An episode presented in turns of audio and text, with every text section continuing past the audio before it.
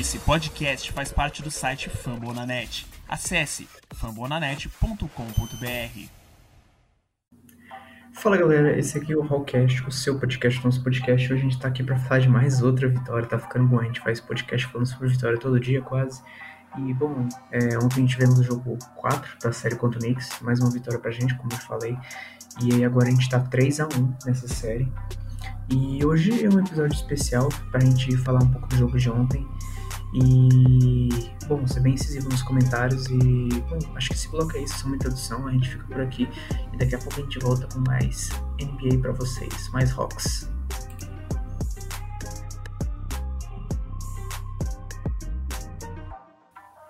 Então, ontem a gente amassou praticamente os Knicks, tem uma vantagem de quase 20 pontos e tiveram muitos fatores né, para essa vantagem. O Trey com 27 pontos, Collins com 22, né? Para quem ficou zerado há dois jogos atrás, isso é ótimo. O Galinari também, mais de 20 pontos.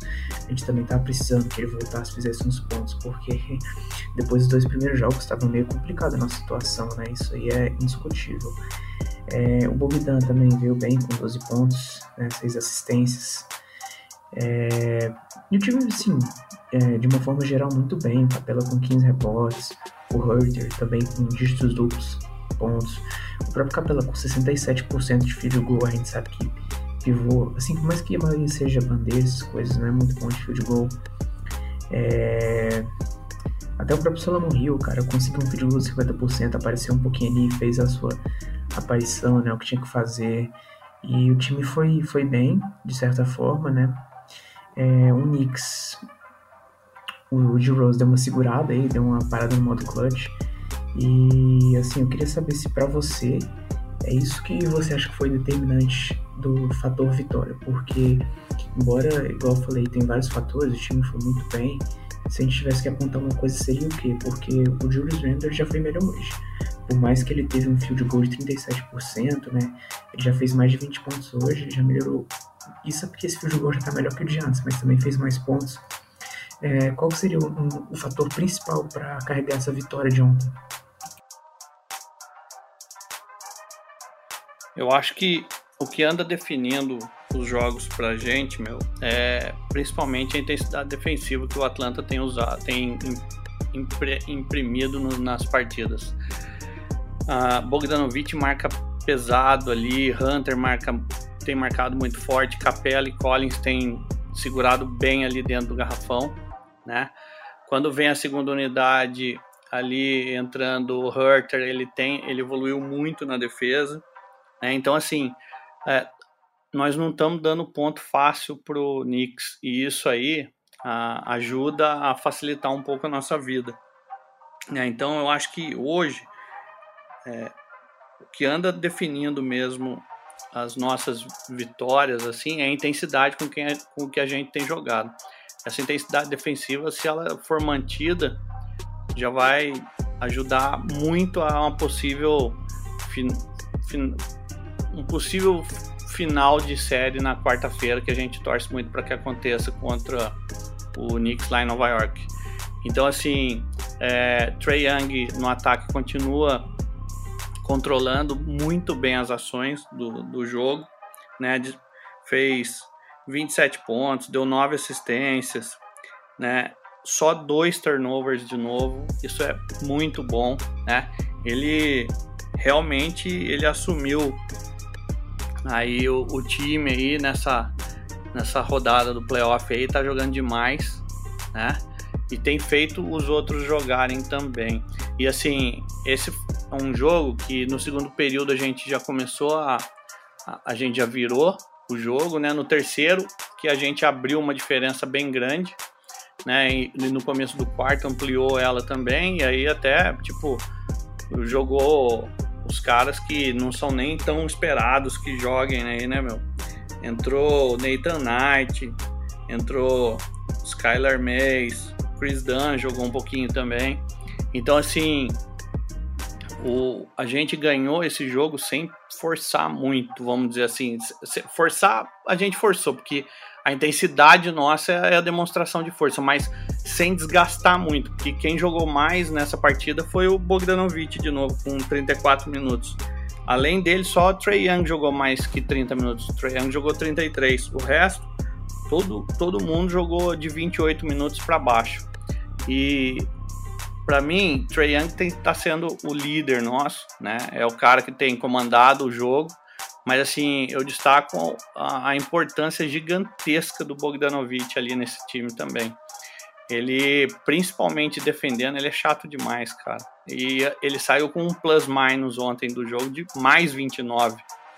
E na série, ele tá com um plus-minus de mais 62, se eu não estiver enganado. Então, assim, é, essa intensidade que a gente tem empregado nos jogos é o que tá definindo, cara. E se a gente conseguir manter isso aí, por mais que o Randall vá conseguindo fazer os pontos aí, né? Porque antes era só o Rose, agora o Randall ontem fez 23 pontos, pegou 10 rebotes, deu 7 assistências, mas dois caras que eu falava que a gente precisava é, ficar espertos também com eles, que era o Red Bullock e o Quickly. Os dois zeraram ontem, fizeram zero pontos. Na somatória dos dois, arremessaram 0 para 7. Então, assim, isso aí também é, é fruto da, da marcação intensa que está sendo empregada nos caras. E assim, o Bullock é até mais, mais estranho, cara. Porque quem está marcando o Bullock é o Trey Young, que a gente sabe que não é o forte dele marcar ninguém, né? Então, isso aí pro Bullock é ainda pior, vamos dizer assim. É, eu acho que fica bem feio, né? Às vezes isso aí pode ser também, sei lá, cara que tá sendo marcado pro trade, mas que a gente não sabe, vezes ele se sente na pressão, né, de, é, de se sim, se impor mesmo, né, o cara, sei lá, quer ali no, no mano a mano, no 1 a 1 quer demonstrar força, acaba ficando meio nervoso e esse tipo de coisa acontece. Mas é o que você falou, né? No metade do segundo quarto, mais ou menos, o Hawks começou a abrir vantagem, até então tava um jogo meio equilibrado, né? O Hawks começou ganhando, e aí o Knicks empatava, e aí o Hawks continuou ganhando por uns minutinhos, aí virava o jogo, aí virou umas 3, 4 vezes para cada lado. E de repente o Hawks abriu, virou, abriu foi abrindo, só abrindo até o final do, do último período, né? Aí só faltou botar o Bruno Fernando para coroar, mas é, brincadeiras à parte, o, time jogou dessa forma mesmo. E, bom, já que a gente falou que aqui no final entraram esse pessoal tipo Dan, é, o Skyler Mays, né? O, o próprio Nathan Knight. É, e você falou que o Bogdan foi mais jogou, jogou 34 minutos. Você acha que o, o nosso técnico, Nate McMillan, ele isso tem a ver com aquela insistência dele de bater naquela tecla de não deixar o pessoal jogar mais de 35 minutos? Você acha que ele vai continuar nessa para a próxima série ou ele já tá querendo poupar os jogadores porque na cabeça dele a série já tá ganha. Cara, eu acho assim que a gente só vai descobrir se ele ainda tá com esse tipo de pensamento se o jogo tiver indo amarrado pro último período, entendeu? Tiver apertado. Como ontem, é, no terceiro período, o Hawks abriu uma diferença grande, que ampliou ainda mais no, no início do quarto período, Aí ele já começou a descansar os caras. Assim, eu acho que a gente vai descobrir mesmo se ele tá mudando a maneira de pensar e vai usar mais os caras mesmo por mais tempo se for preciso, só num jogo apertado. Talvez amanhã, que a tendência jogando em Nova York é que seja mais complicado pra gente, né? Talvez a gente consiga ver se ele mudou um pouco isso aí que ele foi cobrado na derrota que a gente teve lá em Nova York. Mas assim, uma coisa que já dá para reparar que ele fez, um ajuste. Por exemplo, ele usava mais o Tony Snell. Ontem Tony Snell nem entrou. E ele usou mais o, o Solomon Hill, que, como eu já tinha falado para você antes, né? O Solomon Hill é aquele cara que é mais para defender ali. E o Solomon Hill defende melhor que o Tony Snell. Tanto é que, tu, que, o, que o Rio ontem jogou por sete minutinhos já.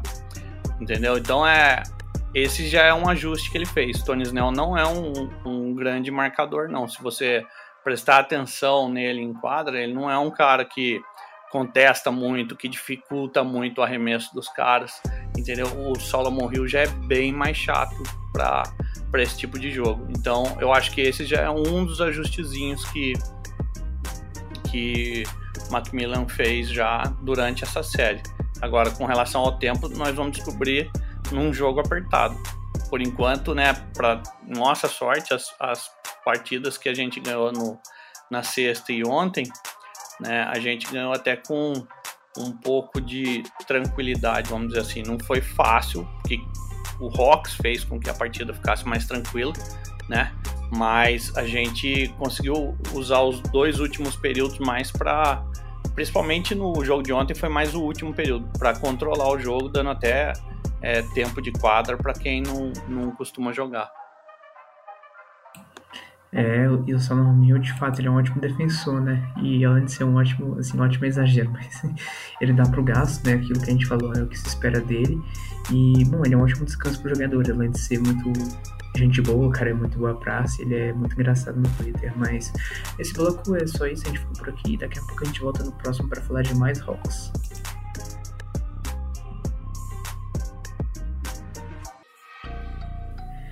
Bom, voltamos e, bom, essa aqui eu acho que é uma perspectiva sobre os offs mesmo, é, sobre a aposta para resultado da série, que eu ia falar sobre Bruno Fernando, mas de repente me ocorreu o seguinte, ah, é, não botaram ele ontem, mas será que daria pra botar ele no Madison Square Garden? Porque eu acho que o próximo jogo o Knicks vai vir com tudo pra cima, né, eles não tem nada que perder, é, nada a perder, né, já tá 3 a 1 eles têm que ganhar lá, não tem jeito, lá é a casa deles, eu já tô esperando muito muita provocação da torcida.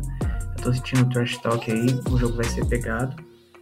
É, eu queria saber, assim, qual que é o seu palpite pra série e se você acha que a gente vence o próximo jogo, se você acha que vai ser muito difícil, porque claramente vai ser mais complicado que esses últimos, mas acha que a gente pode encaixar um 4x1 ou vai ser um.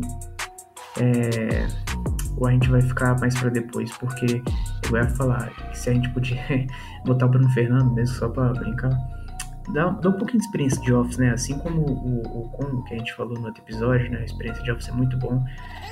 É, bom, às vezes o time pode perder por causa disso, mas é porque ele vai entrar num cenário bem onde esteja muito folgado, mas é, porque senão às vezes ele pode entregar o jogo, né? Mas assim, você acha que fica 4 a 1 às vezes um 4 a 2 é, até mesmo um 4x3 e por que Hawks? Porque o Knicks não vai dar, mas enfim. É, o pedido de série assim, bem conciso, é, como eu falei, o próximo jogo vai ser difícil, mas nesse jogo de quarta-feira, você acha que a gente pode ganhar e que a gente fecha um 4x1? Qual que é a probabilidade, assim? Bom, no, no bracket que eu preenchi do, do site da, da NBA, eu tinha colocado 4 a 2 para o Hawks. Né? É, esse é o resultado que eu mais acreditava. Eu achava que a gente ganharia as três em Atlanta e roubaria uma vitória fora. É, agora a gente ganha 3 a 1 eu acho que vai ser um inferno quarta-feira lá. Só que esse inferno, cara, é aquilo que eu falei. O, o Knicks agora ele tá contra a parede se eles não reagirem bem a isso, eles sentirem ainda mais o que eles já estão sentindo, pode ser que acabe a série quarta-feira já. Então, assim, o que eu acho que precisa é a gente entrar com a intensidade, sem entrar em provocação de ninguém, né? Que naturalmente, se a gente jogar com intensidade e esquecer um pouco da pressão, que no primeiro jogo a gente conseguiu controlar bem isso. No segundo jogo, até o intervalo, né, do, do segundo para o terceiro quarto, a gente estava controlando bem também a partida. Então, se a gente conseguir jogar como jogamos seis períodos lá em Nova York, a possibilidade da gente é, passar com 4 a 1 na quarta-feira aumenta consideravelmente se a gente jogar ali como jogamos os dois últimos períodos daquele jogo, da, do jogo 2, é impossível que a gente ganhe. Então, assim, eu acho que é, a pressão vai estar tá muito grande em cima do Knicks, né? E se a bola não começar a cair, a tendência é ficar cada vez pior.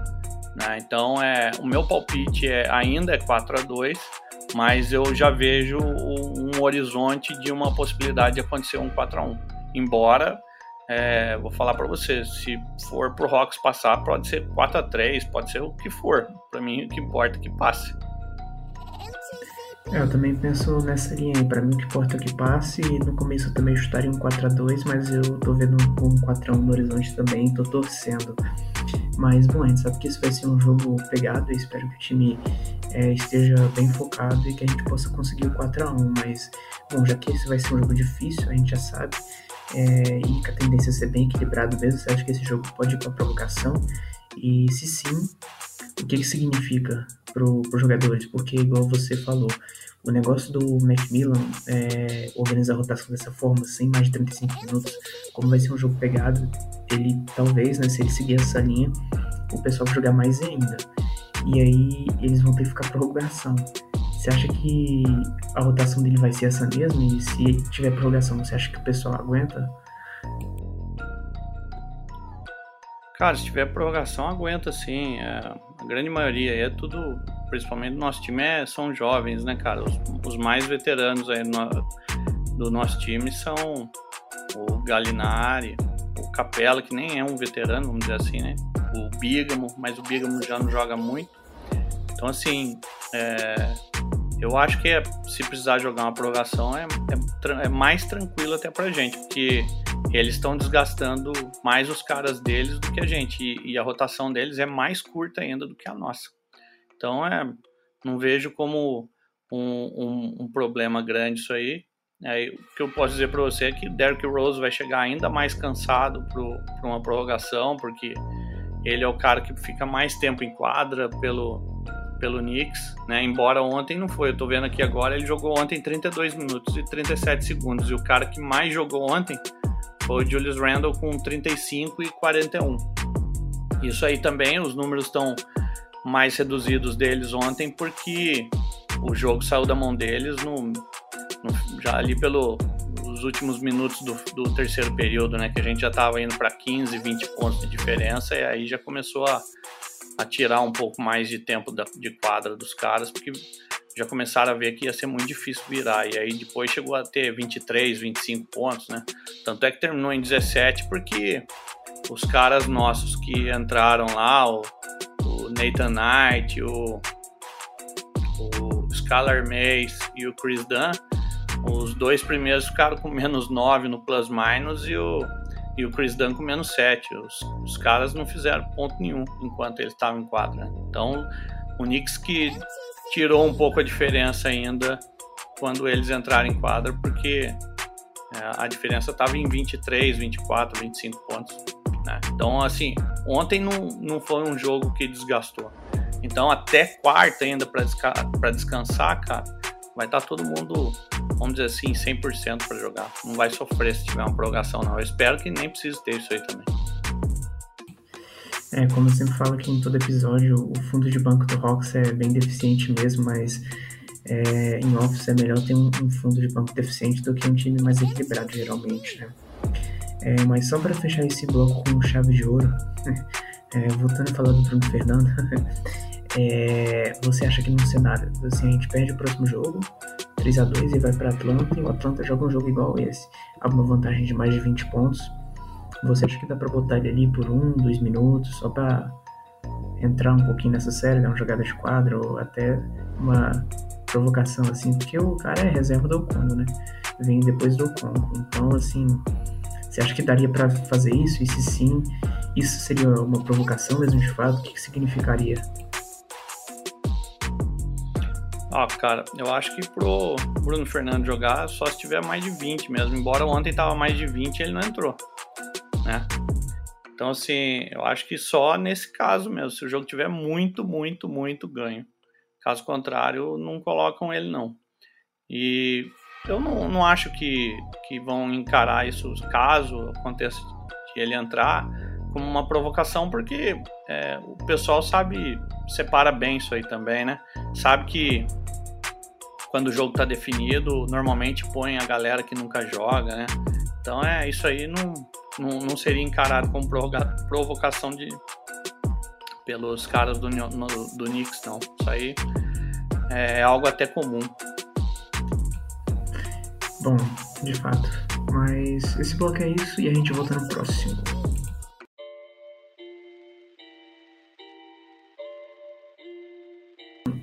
É, e o, acontece? É, esse é o nosso último bloco e a gente vai falar de dígitos duplos, literalmente, né, na casa do 2. É, o, o Galinari veio muito bem do banco, né? ele fez 21 pontos, que, assim, é um desempenho que, igual eu falei antes, é, é um desempenho que a gente não esperava dele, os dois, assim, esperava, né, mas é um desempenho que ele não mostrou nos dois primeiros jogos, agora ele tá mostrando muito, vindo do banco, e pontuando muito bem, né, ele tá cobrindo muito bem essa posição. É, você acha que mudou a mentalidade dele assim? Foi só uma fase? Foi falta de azar? ele mudou o treino, ele não estava situado ainda, agora ele ligou o modus office. É, qual que é a ocasião aí no caso do Galinari? Cara, eu acho que Galinari é um cara experiente já, né? Então, assim, ele foi adaptando o jogo dele ao que estava acontecendo durante a série. Assim, a bola dele caindo, né? Ajuda demais. E o Galo, né? Eu, um amigo meu mandou para mim uma estatística dele que as porcentagens de acerto de arremesso dele quando ele joga em casa e joga fora em playoff tem uma diferença relativamente boa até. Então assim, como esses dois últimos jogos aí que ele jogou melhor já foram em Atlanta, então meio que explica um pouco dessa estatística que tinham enviado para mim. Ele com esses 21 pontos que ele fez ontem, ele acertou 6 de 9 arremessos de quadra, né? Na bola de 3 ele não foi muito bem, acertou uma de 4, mas uh, o Galo é, é, ele sabe também cavar falta, porque ele sabe usar o corpo dele para para chamar a falta, né? Ele bateu 8 lance livre, acertou os 8. Então assim, eu acho que ele estava encontrando o espaço dele ali na série ali, né? historicamente, pelo que me enviaram para mim e, e tá se confirmando, quando é jogo em casa ele joga melhor. Então, vamos torcer para ele surpreender positivamente amanhã. Né? Amanhã não, na quarta-feira, perdão. Que se ele jogar bem e fizer uns 12, 13 pontos pelo menos, né? A tendência da gente ganhar é, é, maior. E até nessas estatísticas que tinham enviado para mim é que quando ele faz mais de 12 pontos no jogo, a maioria das partidas ele ganha também. Então, é, torcer para que essa estatística continue se confirmando. Mas o Galo, ele é um cara que ele já não tem mais a mobilidade que ele tinha antes, né? Até por estar tá ficando mais velho. Mas ele tem um arremesso muito bom, né? Tem uma mecânica que é bonita até de ver para arremessar a bola. É isso aí, no próprio Nuggets, por exemplo, mas o Gallinari pode ser um cara muito experiente, ele de fato se adaptou ao modo de jogo, ao que ele precisava fazer nesses offs, né, contra, é, contra os Knicks nessa série. Mas o Collins, por exemplo, ele foi mal, né, é, principalmente aquele jogo que ele não pontuou, fez muita falta, e ele fez 22 pontos, né, o segundo jogador do time que mais pontuou. É bom lembrar que ele é, pegou 8 rebotes também, e teve um field goal de 60%. E, bom, eu não vi o plus minus dele, mas imagino que tenha sido muito bom. E o caso dele é igual do Galinari ou é diferente? Bom, eu, eu considero já um pouco diferente. Primeiro porque é o primeiro playoff da vida do Collins, né? Não é o caso do Galo. É, o Galo é um cara, é um jogador diferente do Collins. O Galo é um cara que consegue criar o próprio remesso. O Collins já não é tanto assim, né? É, é um é abaixo do Galo nisso aí. O Collins ele compensa com uma intensidade maior na defesa, é mais atlético, né? Isso aí ajuda. Uh, Ontem, por exemplo, o Collins estava com a mão boa ainda na bola de três. Ele tem um arremesso relativamente bom de três, que tá, foi ficando cada vez mais confiável da temporada passada para essa. Ontem ele arremessou três bolas, acertou duas, né? Então, assim, ele no, no jogo 3 ele tinha ido bem, se não me engano, ele tinha feito 14 pontos. Ontem ele jogou demais com 22, o plus-minus deles ontem, que você estava falando aí, foi mais 15 muito bom também. Então, assim, eu acho que ele encontrou mais o, o caminho do jogo dele, né? E assim, é, eu acho que um pouco dos dois primeiros jogos ele sentiu o impacto de é, tá estreando em playoff, jogando num Madison Square Garden que estava incendiado, né? Tanto é que a maioria das faltas que ele cometeu foram bobas e às vezes muito por é, tá afobado porque não está acostumado ainda com aquele tipo de jogo e aos poucos ele foi encaixando e acredito até que amanhã ele pode fazer um jogo bem melhor do que os outros dois que ele fez em Nova York, né? Melhor do que ele fez ontem, aí meu, gente não precisa de quase nada, muita coisa para ganhar não. É, e já que a gente tá fechando de falando de plus minus, o Low Williams ficou com mais 11, né? Sendo que ele errou todos os arremessos, mas ele conseguiu um roubo de bola e três assistências. Uh, por mais que ele não tenha pontuado nesse jogo, qual que você acha que foi a importância dele para o time? Então, o, o Bigamo, né, o Williams, ele é um cara experiente, já está acostumado a jogar playoff, né? Eu acho que ele precisa dar uma evoluidinha no, nos arremessos dele. Ele está errando até uns arremessos que não tem um alto grau de dificuldade, mas é, eu vi ele falar quando o primeiro jogo que ele fez agora no retorno dele para o Hawks que a hora que a bola começa a cair, aí ela embala a cair. Então a gente tem que torcer para cair logo de cara o primeiro arremesso dele, que daí ele aumenta a confiança e, e vai despencando bola. Mas assim, é um cara experiente ali logo no, na, na no, no, primeira, segunda posse de bola que ele estava ali no jogo, ele já deu uma assistência para uma enterrada do Capela, que foi importantíssima. Então, assim, ele é experiente, é um cara que não vai sentir de estar tá jogando aqui ou fora, né? Então, é a importância dele é essa. Agora, ele precisa é, cuidar bem da bola, não evitar ter turnover.